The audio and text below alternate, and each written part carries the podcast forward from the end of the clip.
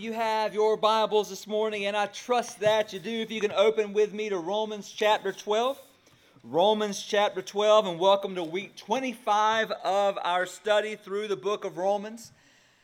I believe we have 13 or so more left, but as we stated already in our study, the book of Romans can be divided into four sections. Section 1 is Romans 1 through Romans 3:20 that presents the wrath of God. So Paul places all of humanity under God's wrath because all have sinned.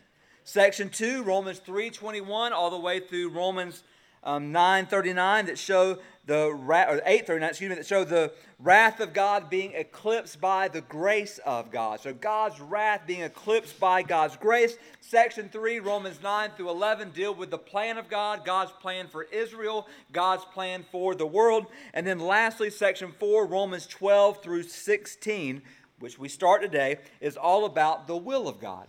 So, all about God's will. It's, it's the practical part. So, for 11 chapters, the Apostle Paul has been giving us a list of God's blessings, what Paul calls the mercies of God. He's, think about all that God has done for us. He's forgiven us, He's declared us righteous, He's made us His children, He's given us his Spirit. He's given us promises like all things work together for good to those who love God and are called according to His purpose. And He's given us so much more. For Paul even reminded us that He, who did not spare even His own Son, but delivered Him up for us, how shall He not also freely give us all things? everything that we need. So that's what God has done. Now, according to Paul, it's our turn. For the next five chapters, from Romans 12 to Romans 16, the Apostle Paul pivots and tells us what our response should be to all that God has done for us.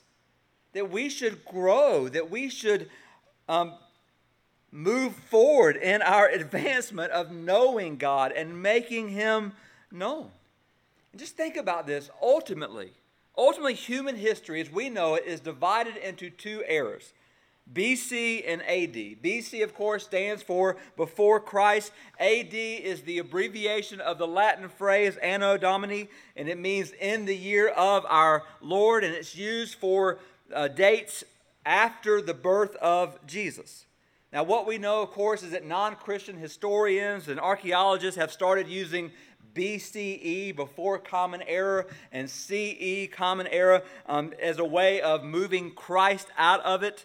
But here's the deal those terms do not change the fact that history is classified in a beautiful way. is classified by what happened before Jesus came to the world and after he came to the world.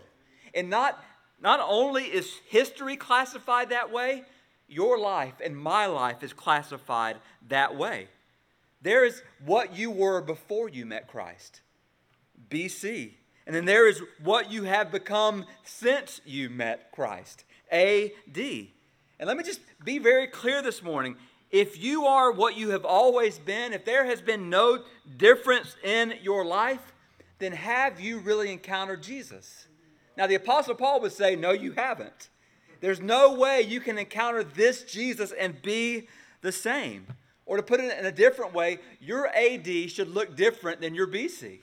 What your life is after Christ should look different than your life before Christ because, get this, Jesus always makes a difference. He always makes a difference. So I want us to jump in to the Word today, and I want us to encounter the personal and powerful call that Paul, or God, through Paul, gives to the children of God for us to be living sacrifices. And this message today is not going to be easy, but oh, that God would allow us to be what He's called us to be for His glory. If you're able, I'm going to ask you to stand as we read two verses today. Only two. You're not going to get out here any early, but still two verses today. So, beginning at verse 1, it says this I appeal to you, therefore, brothers, by the mercies of God, to present your bodies as a living sacrifice, holy and acceptable to God, which is your spiritual worship. Do not be conformed to this world, but be transformed by the renewal of your mind, that by testing you may discern what is the will of God, what is good and acceptable and perfect. Let's pray. Father, we come before you again, and Lord, speak to us, God, through your word. Help us to be, God, through your empowering what you have called us to be. Lord, we pray that our lives after you would look different than our lives before you because that is the testimony of Jesus, the difference you make. And Jesus, you always make the difference. Have your way. Speak, O oh God, in Jesus' name, amen. You may be seated. J.B. Phillips, uh, an amazing biblical scholar, has an outstanding and memorable translation of Romans 12, 1 and 2. It's on the screen, and here's how he translates Romans 12, 1 and 2.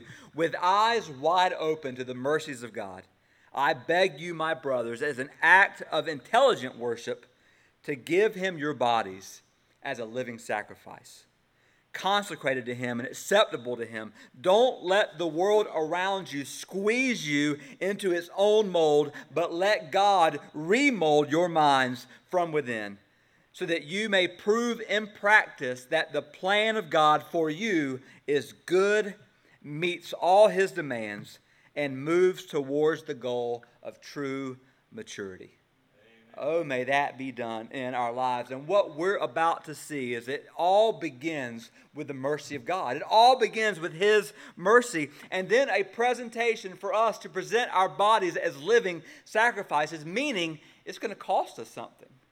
It's going to cost us something. Which reminds me of a story. There was a young man who won tickets to the Super Bowl, and of course, he was understandably excited. However, his excitement lessened when he arrived at the game and realized that his seat was all the way up at the very top of the stadium. As the game started, this young man looked through his binoculars and saw an open seat right next to the field. So he raced down, and somehow he was able to go to that seat and he approached the man who was sitting next to that empty seat and he says, Is this seat taken? To which the man replied, No. Of course, this young man, surprised, says, How could someone give up a seat like this? And the older gentleman said, That's my wife's seat. We've been coming to the Super Bowl from the very first year we were married. But unfortunately, she has passed away. The young man looked at the gentleman and said, I am so sorry to hear that, but couldn't you find a, a friend or a family member to come with you? And the man, the older man, looked at this young man with a tear in his eye and said, I tried, I tried, but they're all at the funeral. now, that is not a picture of sacrifice. That is a picture of, of lunacy. Kenny, you'll be, you'll be using that one soon, I'm sure. But think about that. That is a picture of absolute um, idiocy. But if we are not careful, that is sometimes the way we live. We live for ourselves, get this, with no regard to sacrifice or commitment whatsoever. It has been said that the only, only thing that some professing Christians know about sacrifice is how to spell it. Some the only thing that some professing Christians know about sacrifice is how to spell it. Now, I won't give you that test today, but that's what it's been said. And Paul is, is kind of putting us in a place, he's using temple terminology here. So, Paul is using this terminology of a worshiper at the temple who comes to the temple with an offering. Now, some offerings in the Old Testament were, were sin offerings in which the worshiper was shedding the blood of an animal to atone for sin, to ask for forgiveness. But what we know is that Jesus is our sin offering. So that's not the picture that Paul is putting forth here. A second kind of offering in the Old Testament was the whole burnt offering. It was an offering of thanksgiving, an offering of consecration, which, in which a valuable animal from the flock, a very expensive offering, it had to be holy and without blemish. And this burnt offering was always burnt totally, and it represented complete consecration and devotion to God. So, to be a living sacrifice is to be always at God's disposal. It means to be willing to obey God in anything that He says in any area of my life and to be willing to thank God for anything that He allows in any area of my life. Let me say that again, and this time I actually want you to amen it. It means to be willing to obey God in anything He says in any area of my life and to be willing to thank Him for anything He sends into any area of my life. Which leads us today to three truths from these two verses. Three things that being a living sacrifice involves, according to Paul. First is this being a living sacrifice involves the presentation of our bodies. It involves the presentation of our bodies. Paul says in verse 1 I appeal to you, therefore, brothers, by the mercies of God. Again, Philip says, with eyes wide open to God's mercies. Again, think about all the mercies of God that Paul has already laid before us justification from guilt and the penalty of sin placed under grace instead of the law, the Holy Spirit of God within us, promise of help in affliction, confident, confidence of coming glory, confidence that we will not be separated from the love of God in Christ Jesus our Lord, confidence in God's continued faithfulness. And Paul says, because of the mercies of God, present your bodies. The word present there is a priestly word. It's a Levitical word. It's a word that you find in the book of Leviticus, which shows us what the priests are supposed to do. It's a word that's used of a priest in the Old Testament who would present an animal to be sacrificed on the altar. He would take the animal, he would lay hands on the animal and confess guilt. He would bring the animal to its death and then consume the animal on an altar. It's a very appropriate word present our bodies because in 1 Peter 2 5, Peter says that we are a royal priesthood. We're a holy priesthood, meaning we're now the priest making the offering. But now the offering is us. The offering is ourselves. And then Paul says this present your bodies as a living sacrifice, holy, acceptable to God, which is your spiritual or reasonable worship. So, those who read this in, in, Paul's day knew that when sacrifices were brought to the temple, when the priests offered them as sacrifices, they were never living, they were always dead. That's the, kind of the whole point. But here it's not dead sacrifice, it's a living sacrifice, which is really an oxymoron. But Paul says it's a reasonable request. It means, get this, Christian, that we are to climb on God's altar and we are to stay there. We climb on God's altar and we stay there. Yet, there is a problem with living sacrifices as opposed to dead ones. Living sacrifices have a tendency to sneak off the altar. Living sacrifices have a tendency when things get tough to creep off the altar. Living sacrifices have a tendency when God doesn't give us our way, we huff and puff and walk away. Living sacrifices have a tendency to leave the very place that God wants us to be. So for us, we stay alive, which means that every single day we must reoffer our bodies to God. And there are two living sacrifices in the Bible that help us understand this picture. The first is Isaac in Genesis 22, and the second, of course, is the Lord Jesus Christ. Think about Isaac. He willingly put himself on the altar. He would have died in obedience to God's will, but the Lord sent, sent a ram in his place. But what we know is that Isaac died just the same. He died to himself, he willingly yielded himself to the will of God. And when Isaac got off the altar, he was literally a living sacrifice to the glory of God.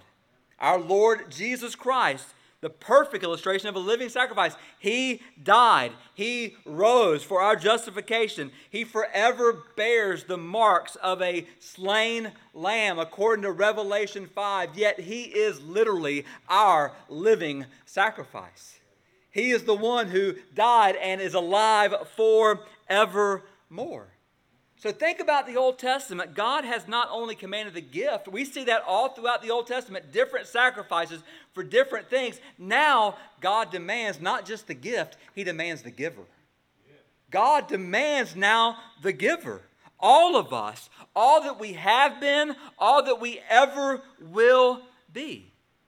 And now, here's what I want us to see. Uh, turn with me real quick to Romans chapter 3. In Romans 3, we are told by Paul that our bodies used to be the base of operations for the enemy. So your body used to be used not for God's good, but for the enemy's bad. In Romans 3, beginning at verse 12, after Paul says, None is righteous, no, not one, that picture that we know is absolutely true. Paul says in verse 12, All have turned aside. Together they have become worthless. No one does good, not even one. Now, watch this. Watch what Paul does with the parts of the body. Verse 13 Their throat is an open grave. They use their tongues to deceive. The venom of asp is under their lips. Their mouth is full of curses and bitterness. Their feet are swift to shed blood. Paul is basically showing us here that human depravity is expressed through the human body. And in the same way, just like you allowed your body to be used for evil, Paul is saying now allow your body to be used for God's best good. Allow God to make you to have feet that walk in God's paths, to have lips that speak His truth, to have hands that reach out and help in God's names, that have ears that listen to breaking hearts with the heart of Christ, to have mouths that spread the gospel of Jesus Christ. Bring your body to Him even now and say, Lord, here are my hands. Lord, here are my eyes. Here is my mouth. Here are my ears. Here is my feet. Lord, here's my life. Lord, here is my life. Let me make a statement here, and, it might sound weird at first, but a living sacrifice is much more costly than a dead one. Because a dead one dies once, a living sacrifice dies every day. You have to die to yourself every single day. Every day that God gives you. So, being a living sacrifice involves the presentation of our bodies. But then, secondly, being a living sacrifice involves the transformation of our minds. The transformation of our minds. So, Paul says now in verse 2 do not be conformed to this world God's continual call in both the Old and New Testament is for his people to not conform to this world, to not adopt the external and the fleeting thoughts and beliefs of this world. Are you aware that the world has a mold that it wants to squeeze you into? There is a mold that the world is trying to squeeze us into. The world wants us to think like it does, act like it does, desire the same things that it does. That's what the world wants. The world wants for the child of God, for the one who professes God, to act just like they do. And let me just give you a sad presentation. Many do. Many do. Many who proclaim the name of Christ act no differently than the person who says, I want nothing to do with Christ. And then Paul says this not only do not be conformed, but be transformed by the renewal of your mind. So God puts conforming to the world and being transformed by the renewal of your mind in total opposition. So there is no gray area here. Either your mind is being won to the kingdom of God or your mind is being lost to the world. Let me say it again. Either your mind is being won to the kingdom of God or your mind is being lost to the world.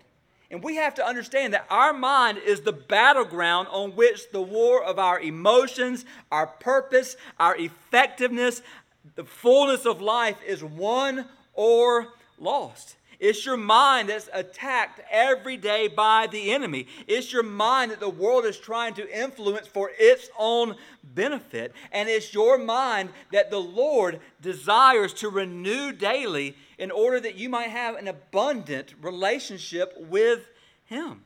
So if the mind is the battleground, and the Word of God says it is, then how do you come out a winner? How do you come out victorious over Satan and his schemes and all that the world is trying to do? And this is the beautiful answer because God, God, because of his incredible love for us, has given us his Spirit and has given us his Word. He's given us the ability to renew our minds to the truth of how He sees us and how He feels about us, the truth of who we really are in Him. Every day we have a chance to experience the much needed renewal of our emotions, perspectives, beliefs, ultimately our mind. Every day God longs to speak the truth of our identity through His Word and through His Spirit to us. Every day. You might be saying, Well, I didn't pick up on the how. In case you missed it, our minds are renewed through this book, through the Word of God, because our way of thinking must be underneath, must submit to God's way of thinking and what God would have for us. So think about this why being conformed to the world starts on the outside and infects the inner person, being transformed begins in the inside. And it affects our actions, our words, our attitudes, meaning it changes who we are so that we are not the same. In Christ, we are a new creation. The old has passed away, and we even went to the funeral. And the new has come. This, this change happens as the Holy Spirit lives in us to make us more like Jesus Christ. Here's the question Are you at this moment, are you being conformed to the image of this world, the thoughts of this world, the patterns of this world, or are you being transformed into the image of Christ? Where are we at in this moment? So, being a living sacrifice involves the presentation of our bodies, the transformation of our minds, and then third, it involves the apprehension of our will. The apprehension of our will. So, the very last part of verse 2, Paul says that by testing, you may discern what is the will of God, what is good and acceptable and perfect. Brothers and sisters, God not only wants you to know His will, He wants you to do His will. But let me say this God's will is not always safe, but it's always best. It's not always safe, but it's always best. One of the most frequent requests that I get as a pastor is how can I know the will of God? How can I know what God wants me to do? I get that over and over again as if somehow God has hidden his will and our job is to somehow find it. And I want to pause for a second and think about contemporary, modern, even idolatrous ways or methods that sometimes we, we use to try to discover God's will. There's the, first of all, the pick your promise method. And the method says, okay, I, I don't know what to do, so I'm going to pick up my Bible probably for the first time in a long time, and I'm going to put my finger on the verse, and that's what God's telling me to do. So we'll get our Bible and we'll open it up and we'll go boom, and we'll say on the inside around each of the four courts uh, was a row of masonry. Well, that, that, that doesn't apply to me at all. So then we do another one. And every province where the king's command and his decree, no, that can't apply to me either. And then we um, do another one. Thorns and snares are in the way of the crooked. Well, that doesn't apply to me either. And so we keep doing it until we find a verse that we like, and then we go, that actually works. This is amazing. The problem with that is context, context, context, and context. It is the absolute problem. Be careful to approach the Word of God in that way. This isn't a you get to pick your own promise book. This is a book where God has given us His promises, and we have to come to Him on His terms, not our own. The second method is the astonishing miracle method, where we say, God, I need you to speak to me audibly. God, could you please write your will in the sky? God, can you give me a burning yet non burning bush? Yet here's the problem with that. How many of you have ever experienced a burning yet non burning bush? How many of you have ever had any of those experiences? Those aren't the normal way for God to, meet, to move and to speak. Then there's the cast your fleece method. And of course, now we're going, well, that's the biblical one, right? That's now we have one. Gideon asked God for a sign two different times, but the problem here is twofold. First of all, not every story in Scripture is intended um, for our imitation. Second, the whole point of the story of Gideon is showing us Gideon's lack of faith after God promised to do something. So God promised what he was going to do, and Gideon just refused to believe it. So the Bible's not saying, go and do that. The Bible's saying, don't do that. Don't do that. Here's the deal, brothers and sisters. If God has said it in His Word, God is under no obligation whatsoever to continue to give us signs. His Word is enough. Amen. His Word is enough. The last method that sometimes we use is the stand in the doorway method. So we stand and we look for doors to open and close so that we can know God's will. Well, here's the problem. In 1 Corinthians 16 9, Paul says this A wide door for effective ministry has opened before me, and there are many adversaries there. So Paul sees this great door open and he walks through and he meets these guys standing with sticks and they're throwing stones at him. And let's just be honest for a second. In that moment, how would we interpret the will of God? Most of us in this room would turn around, we walk out the door, we slam the door, and we go, That's not God's will. No way, that's God's will. And that's Paul was saying, it's exactly God's will. God opened a door for me even though there's adversaries there, it is God's will by which we need to see this, or you need to hear this today. Not everything that seems easy is God's will. And not everything that seems difficult is not God's will. Sometimes God will ask us to do easy things, and praise God that God lets us do that, but most of the time God will give us hard things. And when we look at all these methods, we see that most of these methods are just shortcuts to really knowing God just knowing God. What if God has designed His will so that as we seek Him through His Word, by His Spirit, as we know Him, as we abide in Him, He shapes us, and through this, pro- this process, He enables us to know His will and to do His will? What if? And that's not just what if, that's exactly how it happens. That's exactly how it works. So now, as we're closing out this morning, please notice something about God's will, maybe something that we've never noticed before. At the end of verse 2, Paul says God's will is good, it's acceptable, and it's perfect. Think about those adjectives. God's will is good. The will of God is always good. It's not always fun. It doesn't always feel good. In fact, there's probably some in this room today. You're wondering right now why God is currently allowing you to go through something as painful, as difficult as you're having to go through. For you right now, things aren't good and they don't feel good. What do you do with that? And what I would say to that is, based on the authority of this word, don't give up. Just hold on. It will be good. For that is God's good promise to you. He will make it good.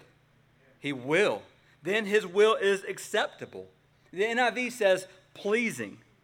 But think about this God only accepts what he wills because it pleases him. So God only accepts that which is his will.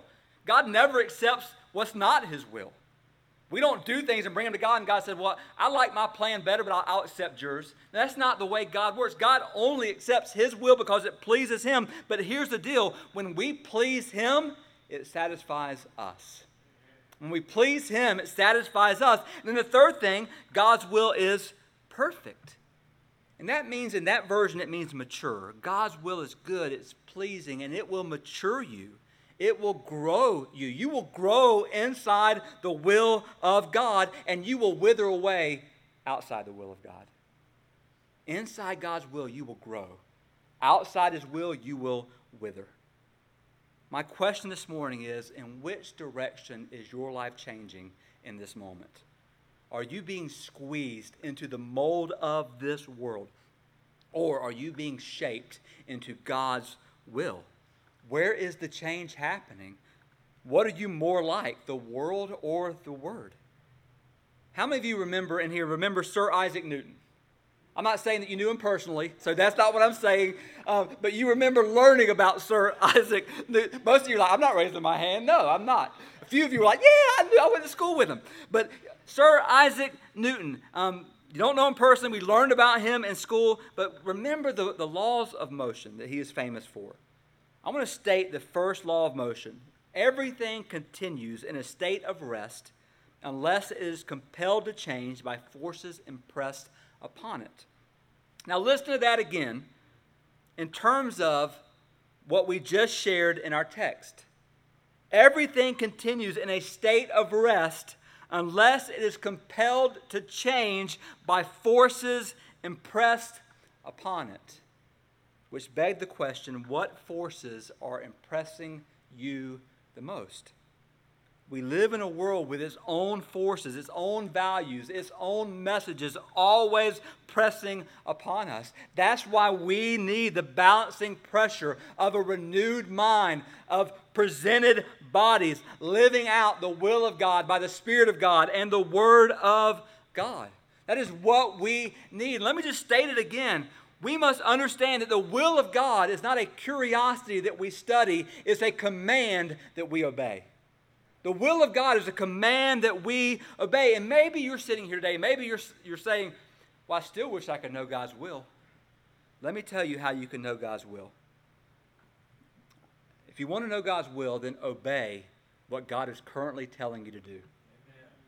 And if you do so, that is His will. But maybe you're here and you go, Well, God's not really telling me something right now. Let me tell you why. Because God told you something maybe six months ago, maybe three years ago, maybe five years ago, and you said no. And God stopped speaking to you, and you've been going through the motions ever since. Let me tell you what you need to do go back to what God told you to do and do it. And do it. God doesn't let you off the hook. God doesn't say, oh, if you don't want, oh, it's okay. You don't have to do it. That's fine. I'll come up with something better for you. No, what God gives you is His best for you in the first place. So do what God's called you, even if you don't like it.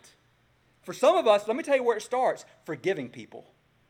Some of us, some of us, we are so ate up with absolute anger and hatred. And guess what? The person that we hate, they're doing good. But we're miserable. And we're making everybody around us miserable because we refuse to forgive. And the Bible says, How dare you say you're a child of God, forgiven by God, and yet you refuse to forgive them? When you did that to Jesus, and yet that person did something so minimal to you, and you refuse to forgive them, who do you think you are? There are so many things, brothers and sisters, if we are not careful, we carry in disobedience, and God just says, Have it your way. But if we really want the will of God, obey. And then the next thing, obey. And obey the next and the next. And we will find ourselves in God's will right in the middle. And there is no sweeter place to be than inside God's will. And speaking from experience, there's no more miserable place to be than outside His will. Oh, that we would choose His will. We have in this moment a choice of conformity. Will we conform to this world, or will we let God conform us to His Son? Oh, that we would choose God's way and God's path for His ultimate good, for our lives, for our family's life, and for the life of this, His church. I'm going to ask you to stand. We're going to call the musicians forward, Brother Frank forward, and enter into a time of invitation and consecration where we say, if God is telling you to do something, please do it. Here's the deal if we can't obey God in a church filled with followers of Christ we'll never be able to obey Him outside of here. If this isn't a place where we can easily obey Him, we're going to have a hard time obeying Him in difficult places. So, oh, if God's telling you to do something today, that we would do it for His glory. Let's pray. Father, we thank you. We praise you. We rejoice in you. We thank you, God, that you have made a way. We thank you for your mercies your grace, all that you have done for us. And in spite of those, or in light of those mercies, in light of them, Lord, we present our bodies to you as a living sacrifice. We want to place ourselves on your altar. And God, help us to stay there. When times get tough, help us to stay there. When circumstances get difficult, help us to stay there and trust you enough. to trust you. Lord, I just pray that you would finish this message today in a way that brings you glory and help us, God, as your people to obey what we know you're telling us to do. Sometimes, God, we get so caught up in the things that you haven't revealed and the things that we don't know, and we refuse to obey what's right in front of us. Lord, help us to start there with what's right in front of us. And everything else, God, will make sense in its perfect timing. But Lord, help us to begin with obedience to you. In Jesus' name we pray. Amen.